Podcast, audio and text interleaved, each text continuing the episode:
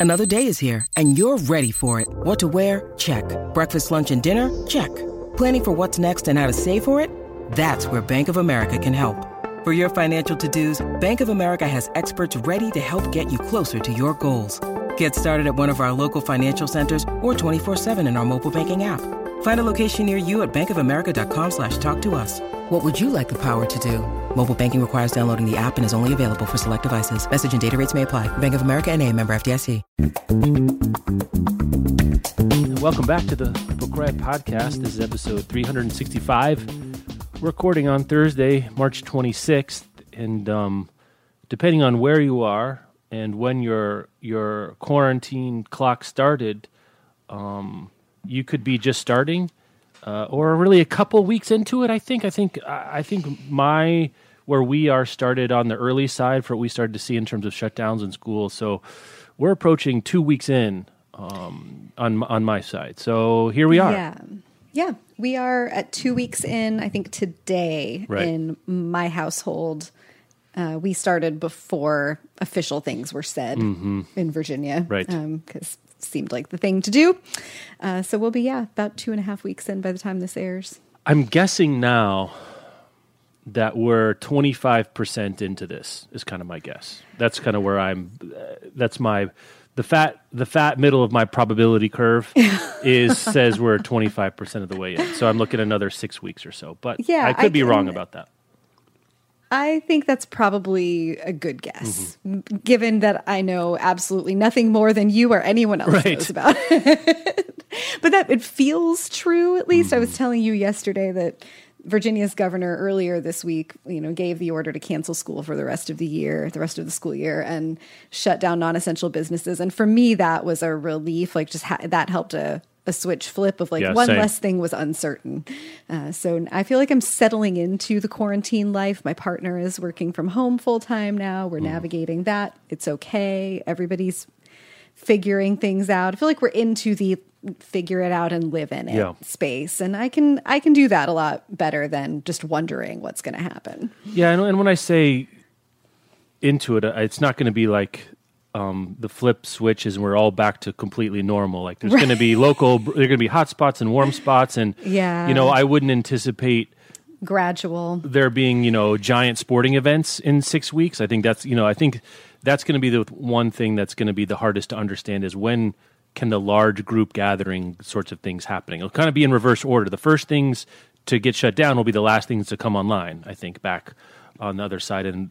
It was so obvious that giant conventions and sporting events and groups, very large groups, um, that will be the last thing to come back. I don't know when that will be, but I'm guessing that will feel differently in six weeks now. Does that mean schools will be in session? There's some practical reasons that maybe here, would you come back for two weeks of school? Maybe. Send, it's hard to know, like what you would really do. Um, you know, when will restaurants open?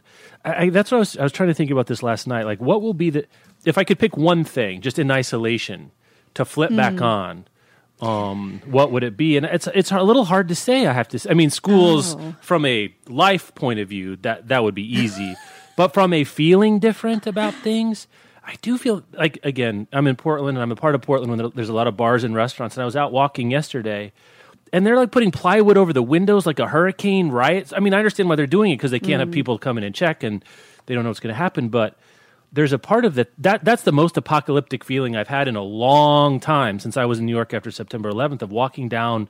You know, it's five o'clock on a on a Wednesday night where you know people should be going out and whatever. It's a relatively nice afternoon, and there's no one and everything's boarded up, and it felt really weird. So, from a feeling weird point of view, the coffee shops opening up would be a huge difference psychologically, even though it wouldn't really hmm. matter in, in a different way. Yeah, I haven't had that experience Right. yet. Um, I think for me, it would be like uh, last night. I was thinking like, oh, remember concerts? Yeah, concerts. You know, might be a while for that one. yeah.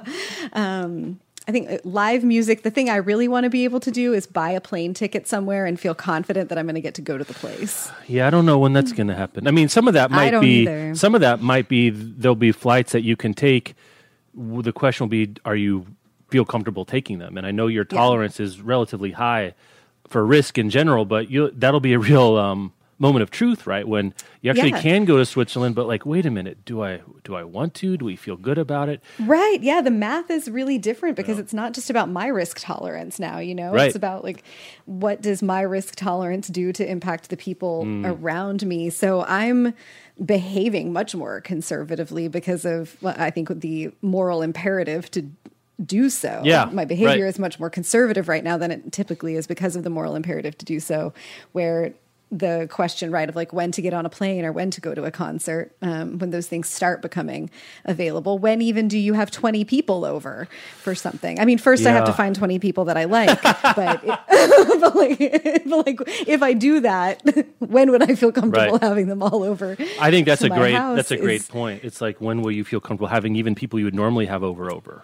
right? Because Yeah, we're like, not I- doing I'm- that. it- we're not doing that ourselves at all. Right. It's not just hurling myself off the bridge to Mm. go bungee jumping. It's a question of other people's safety too, and that that collective decision making, I think, is going to be really interesting to navigate and see how it happens. Yeah. Okay. Well, let's get into the the relevant topical matter here in a minute, but first let's take a, a sponsor break. Today's episode is brought to you by WW Norton and Company Incorporated. So, Negative Space by Gillian Linden follows a week in the life of an English teacher at a New York private school. At home, her children ask constant questions about mortality, and her husband offers occasional counsel between Zoom calls. At school, something happens. She accidentally witnesses an ambiguous, possibly inappropriate interaction between a teacher and a student, but how can she be sure of what she saw? Negative Space is a portrait of a woman caught between the pressures of what's normal and what isn't, and examines what we owe the people who depend on us in a fractured and indifferent world. It's a debut novel and a short novel. It's perfect if you want something quick and easy to carry around, but it's also thought provoking. It takes place during the pandemic, but it's not pandemic focused, and it really just looks at everyday anxieties in low threat situations that have high consequences. So make sure to check out Negative Space by Gillian Linden. And thanks again to WW Norton and Company Incorporated for sponsoring this episode. This episode is sponsored by The One That Got Away with Murder by Trish Lundy. Robbie and Trevor Cressmont have enough wealth to ensure they'll never be found guilty of any wrongdoing, even if everyone believes they're behind the deaths of their ex girlfriends. Let us all take a collective angry sigh at that. Lauren O'Brien, the new girl at school, has a dark past of her own, and she's desperate for a fresh start. Except when she starts a relationship with Robbie, her chance is put in jeopardy. During what's meant to be their last weekend together, Lauren stumbles across evidence that might just implicate Robbie. And after a third death rocks the town, she must decide whether to end things with Robbie or risk becoming another cautionary tale. This is an edge of your seat YA thriller that's perfect for fans of Karen McManus and Holly Jackson. Make sure you pick that up now wherever books are sold. And thank you once again to The One That Got Away with Murder by Trish Lundy for sponsoring today's show.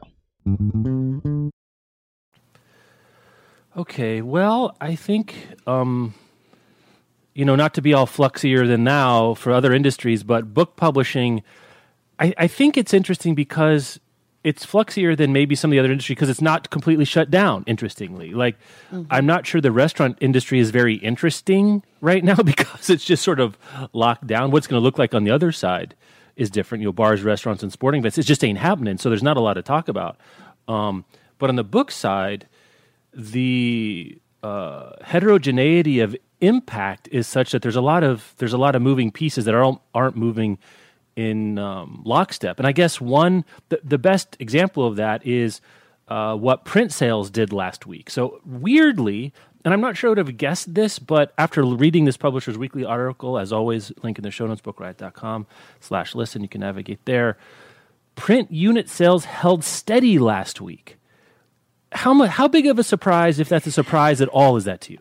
I I don't know. Like Yeah. it's interesting because they fell 10% between March 7th and 14th and then they held steady from that 10% drop last week. Um I believe it, I guess, because people were still last week rolling into their quarantine periods and figuring out what am I going to do with myself while I'm sitting down.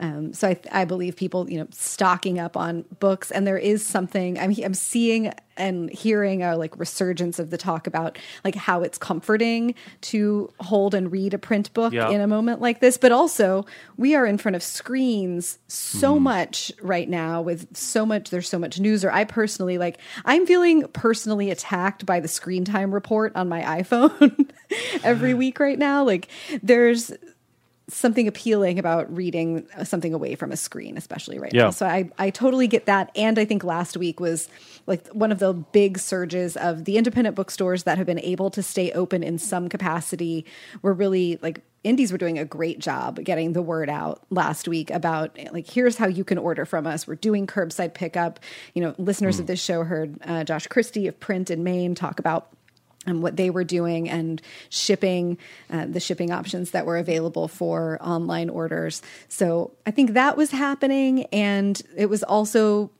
um, well, I guess Amazon had already started deprioritizing print books um, by. Yeah, we'll talk about that a little I'm more in a minute. Yeah, I'm not shocked. I think early in a moment like this, people sort of do a panic buy of the things that give them comfort. And then once we settle into it, it's like, well, this is a time of a lot of economic uncertainty, and luxury items like books might be one of the things that come off of people's personal budgets first. But I totally get the the giant stock up. Plus, like library hold libraries are closed in most places. The ebook holds list is getting bananas for most libraries. So I think people were just like, give me some print books. The Libby hold situation is shocking. I have to say, it really is. Like, good luck. I have not even tried.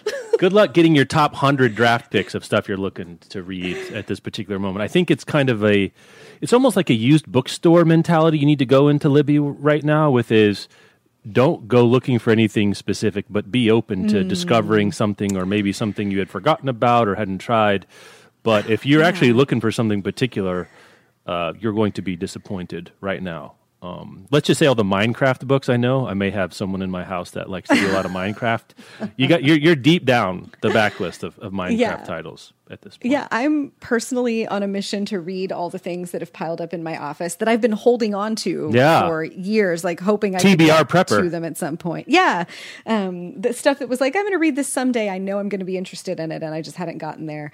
Um, but you mentioning used books makes me want to shout out. I have seen uh, one of our local bookstores, Chop Suey, is doing online orders and local delivery, and their Instagram has been filled lately with great used book Hmm. highlights, which is they're the only store that I've seen do it. This is probably because I don't follow a lot of used bookstores um, on the internet, but they did a whole run yesterday of like here are a bunch of plays that we got in, and they were all like two fifty, Hmm. and they're pr- they were putting the prices in the story with the t- with the um, book covers. I was like that is genius Hmm. because it's all it also feels a lot easier I think to be like I will buy Death of a Salesman for two fifty or a used copy of this novel for five bucks than looking at the you know sticker price of a brand new hardcover. right?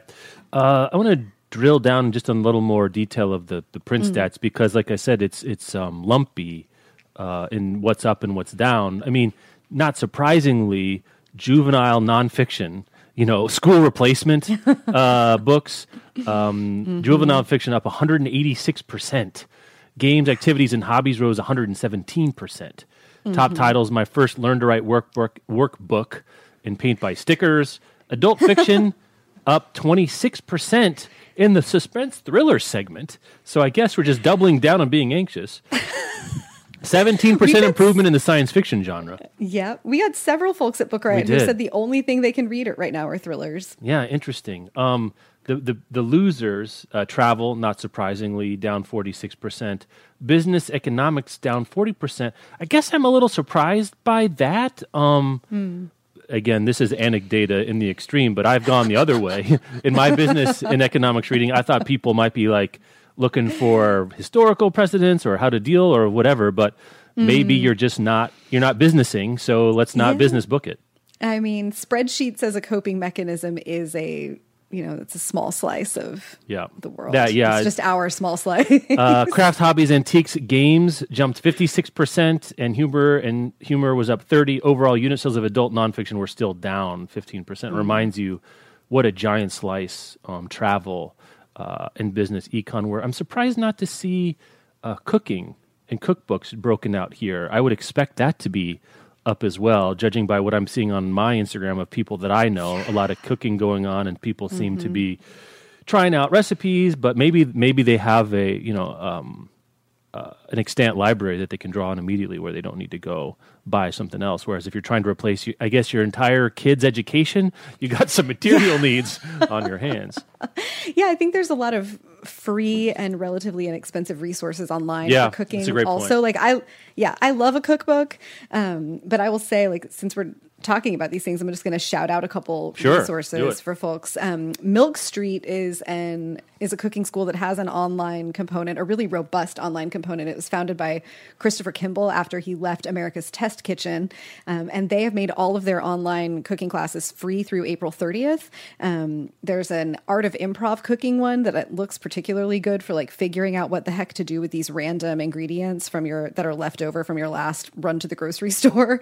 Um, there's a baking one that I've started. There's like video components, and they come with a ton of really great looking recipes. So that's um, it's totally free through the end of April. Um, and the New York Times cooking website, which is cooking.newyorktimes.com, um, does require a special, Yeah. like a separate subscription to be able to save recipes to it. I think it's like $40 a year total. I have found it to be well worth it. Um, and there's just a ton of great resources, and they're doing a good job gathering recipes and content with the awareness that like everyone is stuck in their houses and trying to cook things that are healthy and comforting and probably relatively easy. Um, so if you're looking for ideas, I would go there or pick up an Alison Roman cookbook and be on your merry way. Yeah, um, that's that makes a lot of sense. That you know you, you can get recipes in a lot of different places. You might have extant Yeah. sources. You know, people I think buy a lot more cookbooks than they ever cook out of, and certainly the percentage Mm-hmm. of recipes in the cookbooks people own.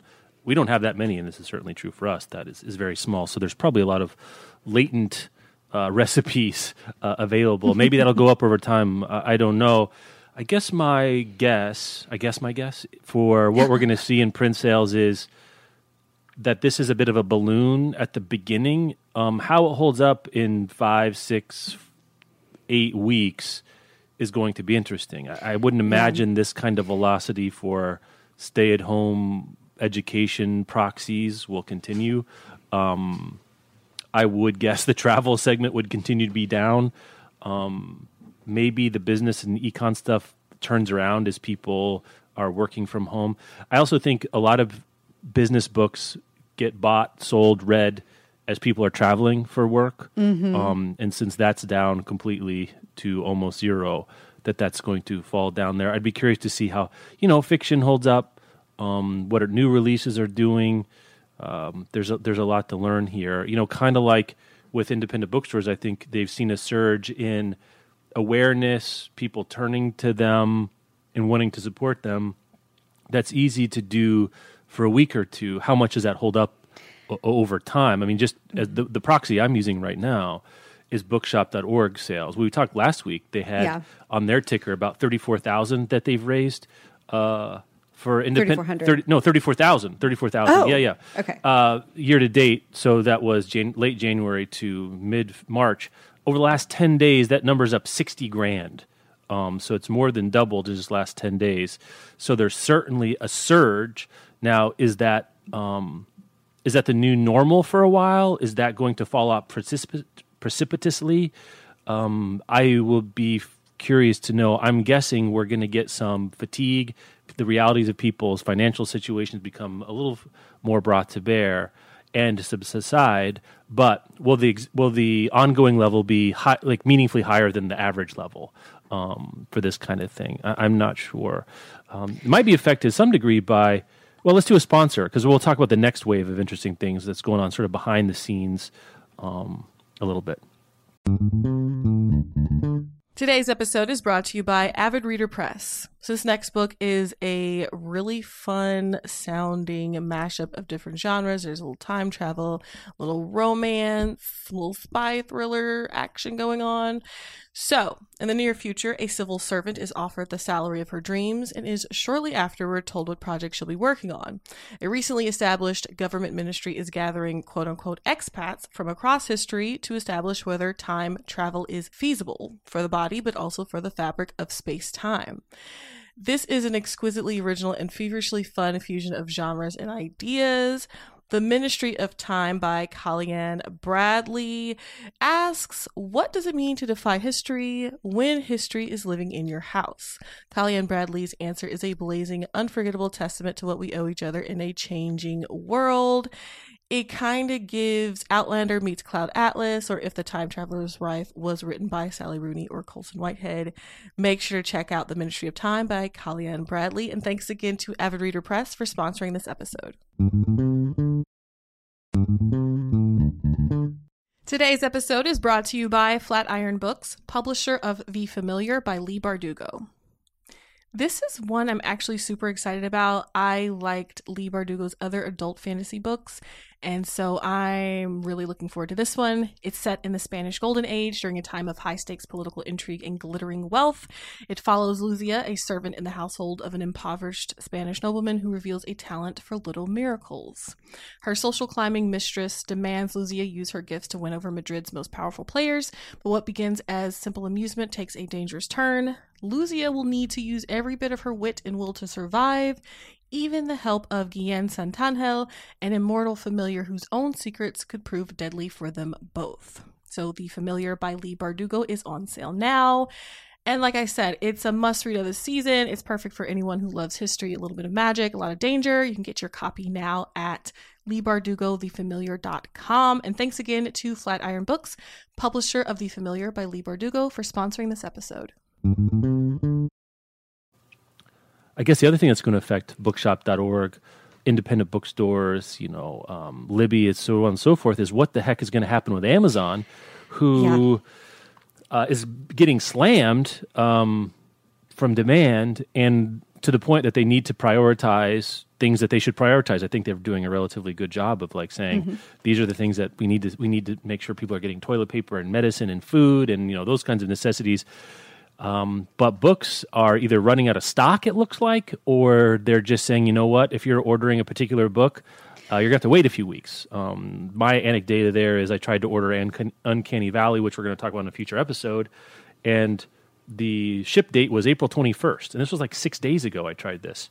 Um, I went and ordered it someplace else uh, since then, and it should get to me well in good time.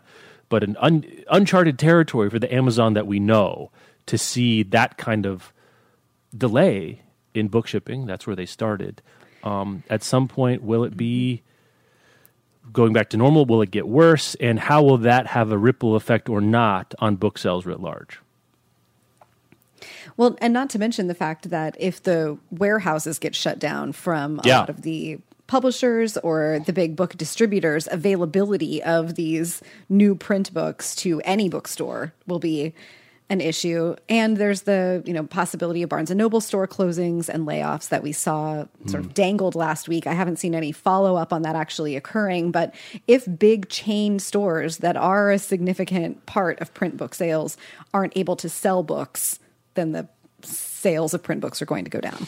Um, so there's just all along the supply chain questions about what's going to happen. And not for nothing, um, we're seeing the downstream effects of both trade issues with China, but also China being ahead of the curve in terms of a timeline for their dealing with mm-hmm. COVID 19. That, that just getting to print books from China is hard right now, um, irrespective of you know having a place to sell them here. Um, yeah, you're right. If if if the wholesale distributors that aren't Amazon have a major supply problem either because they're closed or they can't get the books.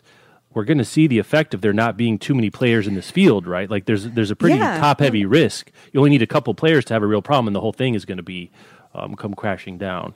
And um, it's already started in the comics industry. Yes. Um, we got news earlier this week that Diamond Comic Distributors, which is a big one, is no longer taking in new comics at its warehouse. Um, they have asked printers to not send them any more new products. They're the exclusive distributor of new releases from all of the direct market's biggest publishers like DC, Marvel, Dark Horse, Image, Dynamite, Boom Studios, and IDW Publishing, as well as a lot of smaller publishers. So they control a really significant portion of the direct market um, for comic books. And that means like little comic book stores are not yeah. going to be getting um, their books to sell to their customers. So this is already happening in a corner of the industry. And given like Baker and Taylor, you know, shut down a lot of their operations last year, Ingram is kind of it. Yeah. Uh, so if Ingram made the same decision to stop receiving new books from publishers, the indies are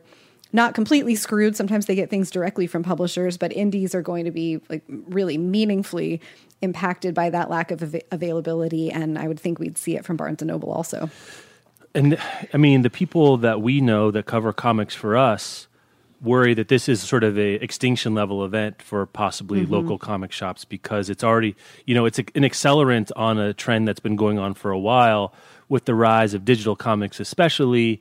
Um, that is there going to be a market for print comics at all? And this, you know, people getting a taste of not doing it this way, getting turned on to Comixology, digital comics, you know, there's a bunch of different services that you can get your comics from.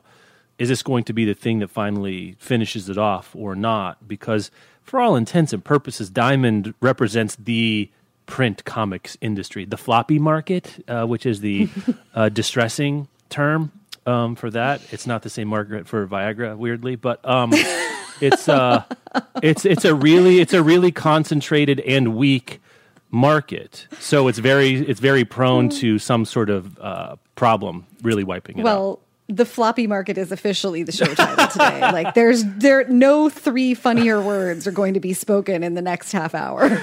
Uh, great. That's what I. That's what I wanted. That's really what I wanted to have happen here. Um, so we're going to follow that as well. The other thing we haven't talked about on the the print sale side is um, library markets. What's going to happen to the library buys? When had Guy Gonzalez on, he was we were chatting about what percent of publishing dollars is funded by library budgets around the country, schools, public, and so on.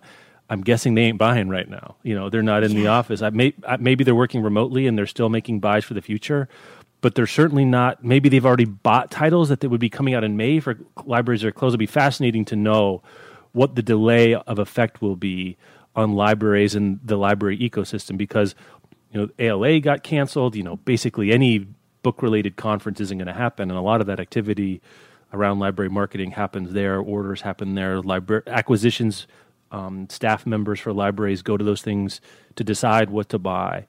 Um, and I wouldn't be I wouldn't be surprised if that market was you know for all intents and purposes seized up, um, and how that will affect things too. And what we're hearing behind the scenes, like we're our own corner of the world, we we have our own effects, and what we're seeing a lot of on the advertising side is the April, May, June titles getting bumped into the fall is sort of what's happening right now. Some to July and August, which is normally a fallow period, so there's a little opportunity there, um, especially if you think there might be sort of a um, schools out for summer vibe that happens in America in July and August, where people are excited to be out and buy stuff. Um, and they're not necessarily going away to wherever uh, to get away. They might they might just be they might feel good about staying at home and, and patronizing their local establishments and points of recreation. That is going to wh- when where is the hammer going to fall? I guess is kind of what we're wondering. Is it going to be a big delay and it's going to be smoothed out over the next twenty four months? Will there be some some future gap that's hard to anticipate right now? Is it a spring next year, summer next year? Um, where is the interruption going to happen? And maybe it's going to be right now, and we're going to have the rest of the next 24 months look as normal, which I guess would be the best case scenario, Rebecca. Is that right? Is just we sort of swallow the pill now and, and get on with it if we can? I I think so. I mean, that would be my preference. Yeah, right. Yeah. Certainly, but I think that um, just in terms of our industry, but larger U.S. and world economy, the sooner things stabilize Yep. and begin to recover, the better for everyone, sort of all along the watchtower what we're what we are seeing you're right is delays of things that we're supposed to publish very soon um, into publishing in the summer and the fall. And then things that were slated for like may we're hearing the reason for this delay is not like because publishing went on lockdown and we have to get our stuff together it's the books aren't ready yet because they're a lot of them are printed in china and either they're not done or we can't get them. Right. Uh, and hopefully you know as the rest of the world including the united states dear god get our stuff together um, and can start to recover from this i hope you know to see the industry begin to return to that normal functioning and not have too many disruptions. Like publishing will release their winter 2021 catalogs very soon Very soon. they've already planned them uh, and i can imagine that there's a bunch of conversations going on in publishing offices right now or in virtual publishing offices, but really not wanting to delay those Yeah. things any further and like create any more of a bottleneck. So hopefully we'll see, you know, things pick back up in the summer when it is like you were saying normally relatively quiet and then go back to some business as usual for the fall and the next year. I, I do think that would be ideal. Have an interruption get through it get, move on. Yeah, and and you know you know people are talking in the wider sense now about some desire to sort of say you know mid Easter right? Let's let's try to open things up by, by Easter which seems foolhardy. But you can see what people are thinking. Is like maybe it won't be so bad. We'll have been locked down a lot of the country for a few weeks. You know we probably can get back to it rather than do the painful deep uh, and shortcut right? Rather than have the thing linger on for a while longer. Um, there i think there's some magical slash wishful thinking about Oh, uh, for sure. what's going to happen. And i might be guilty of it too even thinking you know that 90 days of lockdown would be enough to get us through the worst of it um, let's do one more sponsor break and we'll have to do a little litany of sadness about you know things going on uh, as well Today's episode is brought to you by Flatiron Books, publisher of 888 Love and the Divine Burden of Numbers by Abraham Chang. So, this is an interesting love story. It's great for fans of Tomorrow and Tomorrow and Tomorrow and High Fidelity. It's set in the mid 90s at NYU, and it follows young Wang, who has gotten the advice of love through Chinese numerology from his uncle. So, he believes that he will have seven great loves in his life. And then he meets Irena in 95. And she's like the best. She's brilliant, charismatic, quick witted, funny. They fall in love. But the thing is, she's number six. So if he is to have seven great loves, does that mean his time with Irena is going to come to an end? So this is a love letter to Western pop culture, Eastern traditions, and being a first generation New Yorker. Make sure to check it out. And thanks again to Flatiron Books, publisher of 888 Love and the Divine Burden of Numbers by Abraham Chang for sponsoring this episode. Today's episode is brought to you by Greenleaf Book Group. No summer vacation should be without a great read, and I don't know about you, but I am partial to mysteries and thrillers for my hot month reads. It's hot girl reading summer, always over here.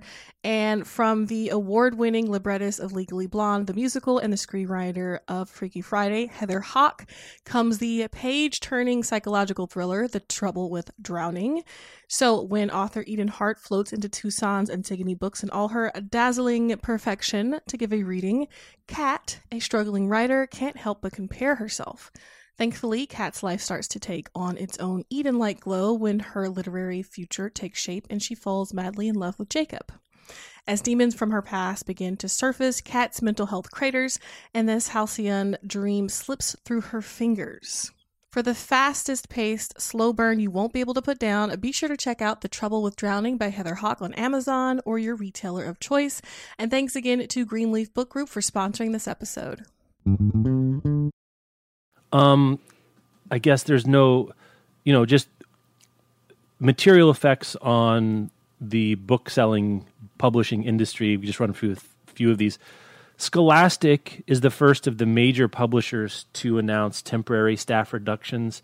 Um, I wondered about this because Scholastic, more than the rest of the publishing industry, at least the big ones, I guess McGraw Hill, but we don't really talk about them, educational publishers, uh, is very exposed to the education market, school book fairs, book clubs, you know, school libraries. Not surprising that they're a bellwether, um, and so they hope to have people come back, but quite a few people get laid off there. Skyhorse Publishing, a smaller publisher, also releasing a third of staff. Also, um, Strand, a little late, later than I might have thought, laid off 188 booksellers um, after New York ordered lockdown of non-essential businesses. Um, it looks like those are the three big stories from this week about you know staff reductions. You know, we, we also we talked earlier about a concentration in the forms of like monopolies or near monopolies or not a lot of players. We haven't talked too much about the concentration of the publishing workforce in New York and New York having a horrible, horrible, heartbreaking time of it, mm-hmm. and it doesn't look to get any better. Um, we know that much of the publishing industry in New York, if not all of it now, had had moved to work remotely. How sustainable that is, if it gets a lot worse in New York, people, I, you know, I know people in my own life, my friends who have left the city if they can to go to other places for the duration. Um, hard to anticipate what kind of disruption it will have to publishing's workings, even under this situation, even if New York wasn't a new hotspot, even if it was just sort of like, I don't know, pick a random city, uh, Denver, whatever. I'm sure it's not great in Denver, but it's not as bad as what's going on to New York. And you do wonder how much of that will um, slow even the meager wheels turning in this situation in New York. Um, stay safe out there. Stay home. Wash your hands. Take care of yourselves, New Yorkers. Um, I'm thinking of you for sure. Um, let's see. Where do you want to go after that? Uh, depressing part of the show. There's that. Should we go to people reacting and things that are maybe interesting? Let's do that. Yeah, yeah let's do some nice things. Right. Um, one of the nice things I saw this week is that libraries want to turn their bookmobiles into free Wi-Fi trucks during the coronavirus life uh, mm. lockdown. The FCC has said it's okay for libraries to leave their hotspots on, um, but they have ignored so far the question about whether they can extend that broadband access to the wider community. Mm. Um, of course, internet access is one of the, I think, one of the many things that we're seeing in terms of um, real privilege gaps yeah. um, and accessibility in this moment where it's very clear who is able to stay safe by working from home and who has to either continue to take risks if they want to go to work and continue to be paid um, or doesn't have the option to work from home because of a lack of access to the internet at home. Not to mention that one of the major disruptions to schooling is that not all kids have access to the internet at home. And so just taking school online for the rest of the year is not something that public schools have had the option to do. I do have a, a couple friends whose kids are in private schools that have mm. made that choice. Um, and that's uh, like an, an extremely privileged place to be coming from. So I would like to applaud these uh, librarians. It's always the librarians um, from the American Library Association that floated this solution in a letter to the FCC last week. There are 16,557 public libraries. Why can't they be turned into free communal hotspots that extend access around their broader communities, especially using bookmobiles as as ways to do that. So if they can find a way to keep, you know, appropriate social distance and mm-hmm. provide Wi-Fi, may your efforts succeed. Yeah, that's a good that use cool. for that of repurposing um, what you've got available there too. I've heard I've heard tale of libraries have left their Wi-Fi on so that if you're around the library building, um, you can still use that. In in Portland, that's especially important for the unhoused population, um, who a lot of whom seem to have phones or iPhones or something that can at least connect to Wi-Fi, even if they if they don't have cellular service, but they can go next to a library building. And I've seen some coffee shops and other restaurants leave their Wi-Fi's on and turn off their passwords so that people can use Wi-Fi if they need it. Um, seems like a reasonable um, level of generosity to to be able to offer if you're not actually occupying um, the building there. We got a lot of questions online, even among our own contributing corps, mm-hmm. about the legality of doing read alouds of copyrighted material. The short answer is probably a lot of what people are doing is violation of copyright code. Mm-hmm. Um, now, if anyone's going to enforce that, that's a second. You know, I'm not sure that um, whoever owns the Chronicles of Narnia IP is going to come after librarians in Instagram reading it aloud. Though it's with well would be well within their right, is my understanding.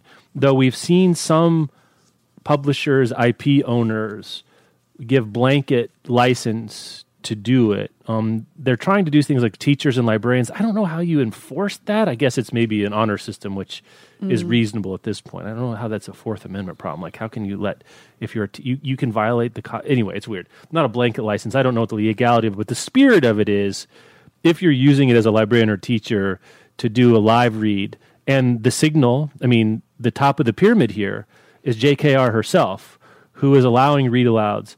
Um, of Harry Potter, which is probably you know outside of Dr. Seuss, probably the number one read aloud selection um, that people would go to. Uh, there'll be a link in the show notes. You can read the words and decide whether or not you're comfortable doing that. I think it's probably going to be okay. Um, but it's it's hairy, right? Because like just as an example, say I want to do a read aloud of Harry Potter for my my kids' friends on Instagram.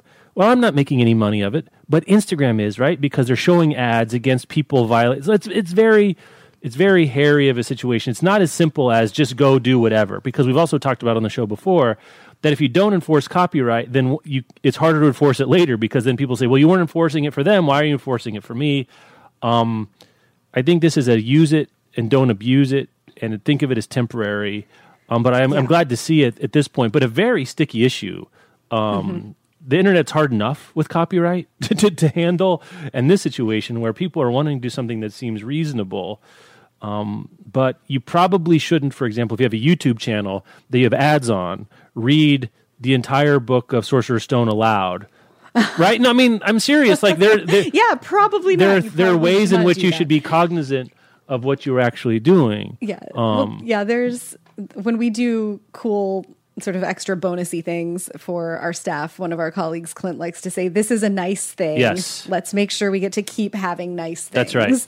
And I feel like that applies here. That a lot of publishers, I think we talked about some of them last week, have established open license policies for teachers and librarians, mm-hmm. and it's cool to see that occurring. It's also, as you're saying, really hard to regulate and I'm encouraged by all of the like very generous and interesting and creative things that people yeah. are doing online for each other right now. I'm glad to see publishers also supporting how however they can to allow that to happen. So hopefully people just like be cool people. Be cool. You know, like just be cool. This is not a moment to capitalize no. on on any of this stuff. We're all trying to do nice things for each other. Let's keep having nice things. And 99% of the people are doing and without even thinking about, you know, they're just course. trying to do a nice thing, but um, yeah. you might you might think about it, right? Um, yeah. I guess also we saw Rick Riordan said it's you're free to use mine, Candlewick, either the complete library or selection thereof. I'm sure if you just Google for Candlewick um, or Rick Riordan, you can find the, the mm-hmm. special language. If you know of others, um, I'd like to hear about those as well. We can we can pass those along yeah. later on down um, the road. Also, speaking of Harry Potter, the folks at the Harry Potter Alliance, yeah. which have run LeakyCon, they are doing an online event called Small Things Con. Uh, the HPA community, they say, is full of joy, enthusiasm, creativity, and small actions that create big impact. And that's what the Small Things Con is. Um, there's a lot of programming. I saw a couple days ago was the last time I looked, but they've come up with a lot of fun things that can be done. It's free. You sign up to receive your official digital ticket and updates about their upcoming events. So we will have that link in the show notes. Um, you can make a donation as well if that's something that you are interested and able to do, but it is a free event. And the Harry Potter Alliance is just great people. They do a lot of great work. Um, not surprised to see them roll out with a creative, community focused thing. Um, and I think it's going to be fun to watch how that happens. So if you're looking for some connection right now, you can try that out. Let's get out. Um, I, this was a November link. Did we never talk about this? This Native American, Native focused. Oh, you know what? It just it just came across my desk this week, yeah. and I didn't even realize it was from November. Yeah, I don't think we ever talked about it. So let's jump out from him because HarperCollins is launching um, a Native focused imprint, um, helmed by author Cynthia Leitich. Is that how you say that? I've read her name a million. Cynthia Leitich Smith who mm-hmm. is a mm-hmm. member of the Muscogee Creek Nation, and Rosemary Brosnan, who is a VP and editorial director at HarperCollins Children's. So this was November. We maybe missed it in the fall. Um, doing you know what it was? It came out while we're doing uh, recommendations, so we don't we oh, generally yeah, skip right news. Thanksgiving. So as good a time as any to rem- to remind people or let them know that this was happening because it's a winter 2021, so we haven't missed the launch of it. Now I hope they're not um, adversely impacted in a way that's material. I'm sure they'll be in- impacted in some way. Um, and so this is something really to look for. And the kind of thing that it's called Heartdrum, and the yes. kind of thing that um, gets announced, and then there's a fallow period while we wait for the books to come out, and the books will come out, and sometimes it doesn't get the attention when the book come out as the announcement would. Um, so a good time to talk about that. These are the kinds of things. You know, really, when we started the pod six years ago, we really didn't see any. We didn't have anything like this, where it's a partnership between um, a content person who's from the community being represented and someone in traditional publishing uh, working together.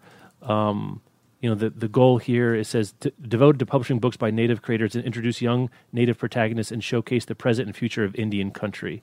Um, really, really glad to see this happening, and I'm sorry we missed it when it came out, um, but worth doing even now, four months, five months after the fact. So we're going to keep an eye on that um, to step out of the um, viral nature of our current existence. you know, there, there will be a time in which, you know, I'm glad this isn't launching um, summer 2020 uh, for yeah. sure. Then really going to get swallowed up. Rebecca, anything else we wanted to hit today? No, I think you know, stay safe. Stay safe. Yes. Yeah, Wash safe. your hands. Yeah, I know if you as as your listeners out there are living their reading lives in this new situation, this new um, condition we find ourselves in, if you encounter some weird corner of it, some unexpected complication, oh, yeah, let us know. Let us know because these things aren't evenly distributed. Um, and we might be missing things that are interesting and other people would like to know about. So podcast at bookriot.com. I will certainly be welcoming any and all comers for Hero of the Week contenders. Yeah, right. We're going to need those, folks. Yeah, we are going to need those. Um, and probably things people are doing stuff out there we haven't heard about yet. So as soon as you hear yeah, about someone, yes. let us know. Uh, Rebecca, we will talk to you next week. Yep. Have a good one.